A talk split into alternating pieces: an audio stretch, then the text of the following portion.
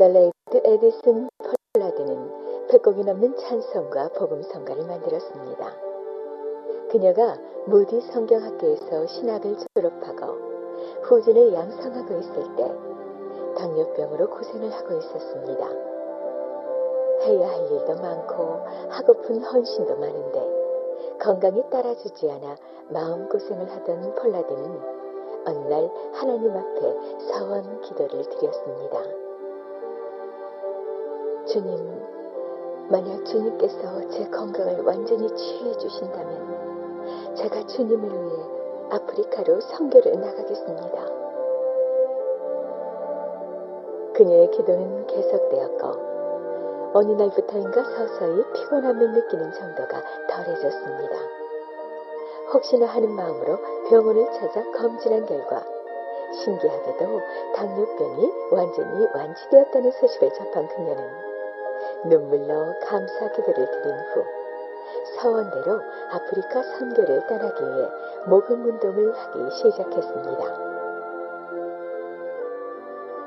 그러나 모금 운동을 시작한 지 1년이 지나도 기대했던 것과 달리 폴라드의 모금은 거의 이루어지지 않고 있었습니다.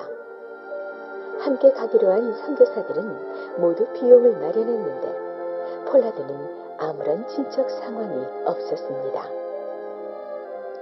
결국 안타까운 마음으로 선교의 계획을 접은 폴라드의 신명은 이만저만이 아니었습니다. 자신을 위해 서원한 것도 아닌데 이렇게 환경이 안 따를지는 예상하지 못했던 일이었습니다.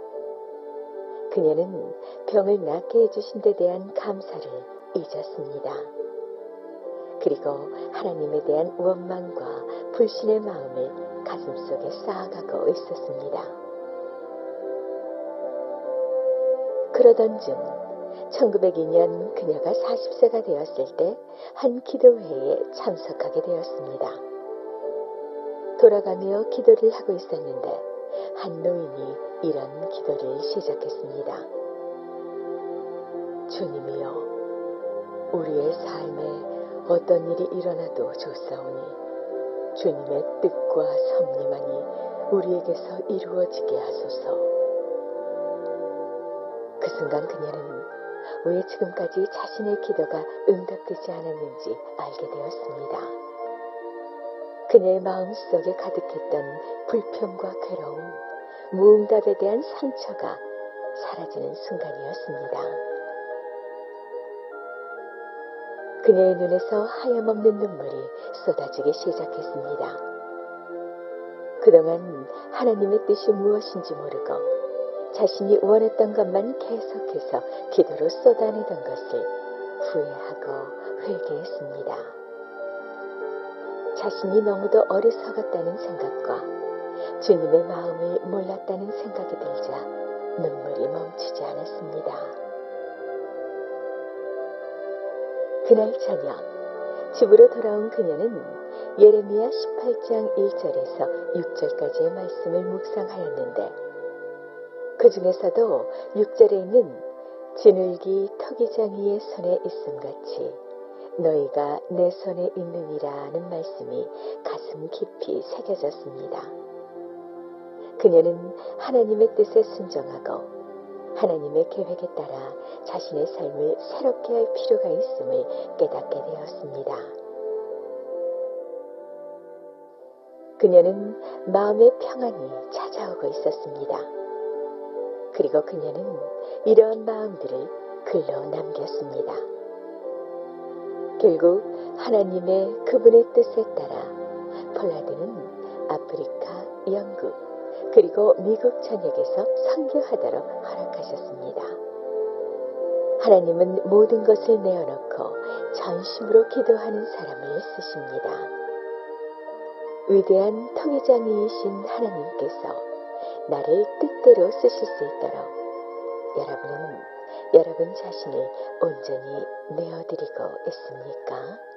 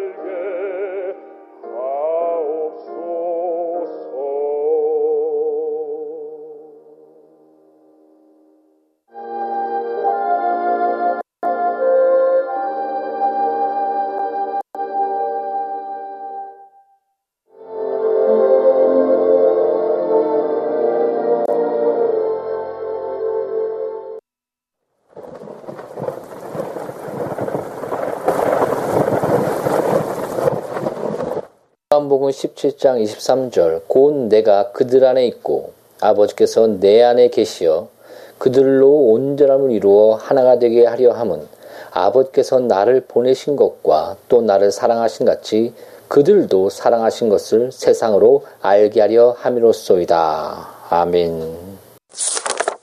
만일 우리 영혼과 주님의 인격 사이에 이런 연합이 이루어진다면 그 교제의 폭과 깊이는 얼마나 넓고 깊을까요?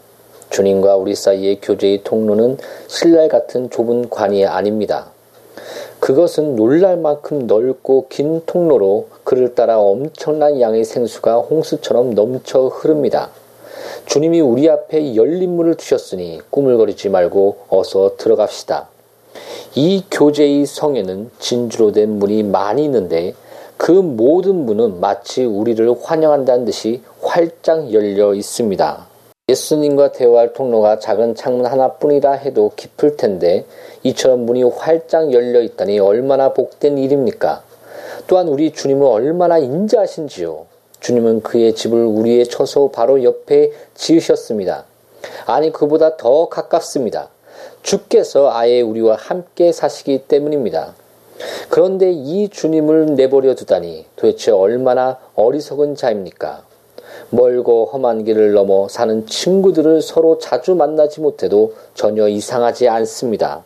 그렇지만 함께 살면서도 자주 보지 못한다면 얼마나 막득자는 일이란 말입니까? 요나단이 다윗을 잊어버릴 수 있을까요?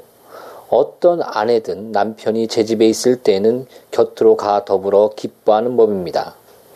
당신은 어째서 주의 잔치 자리에 앉지 않습니까? 당신의 주를 찾으십시오. 그는 아주 가까이 계십니다.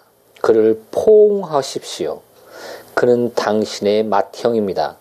그에게 꼭 붙어 있으십시오. 그는 당신의 남편입니다.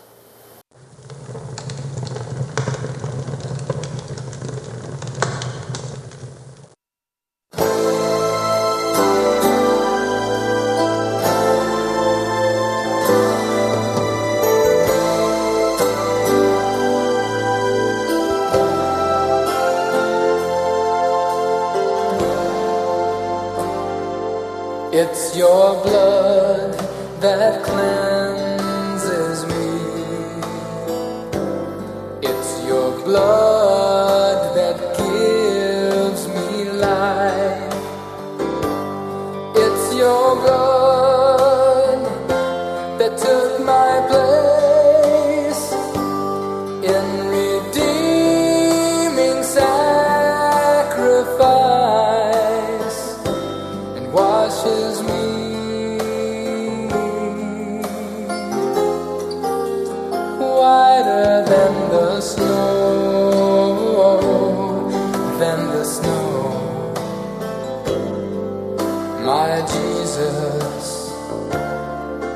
God's precious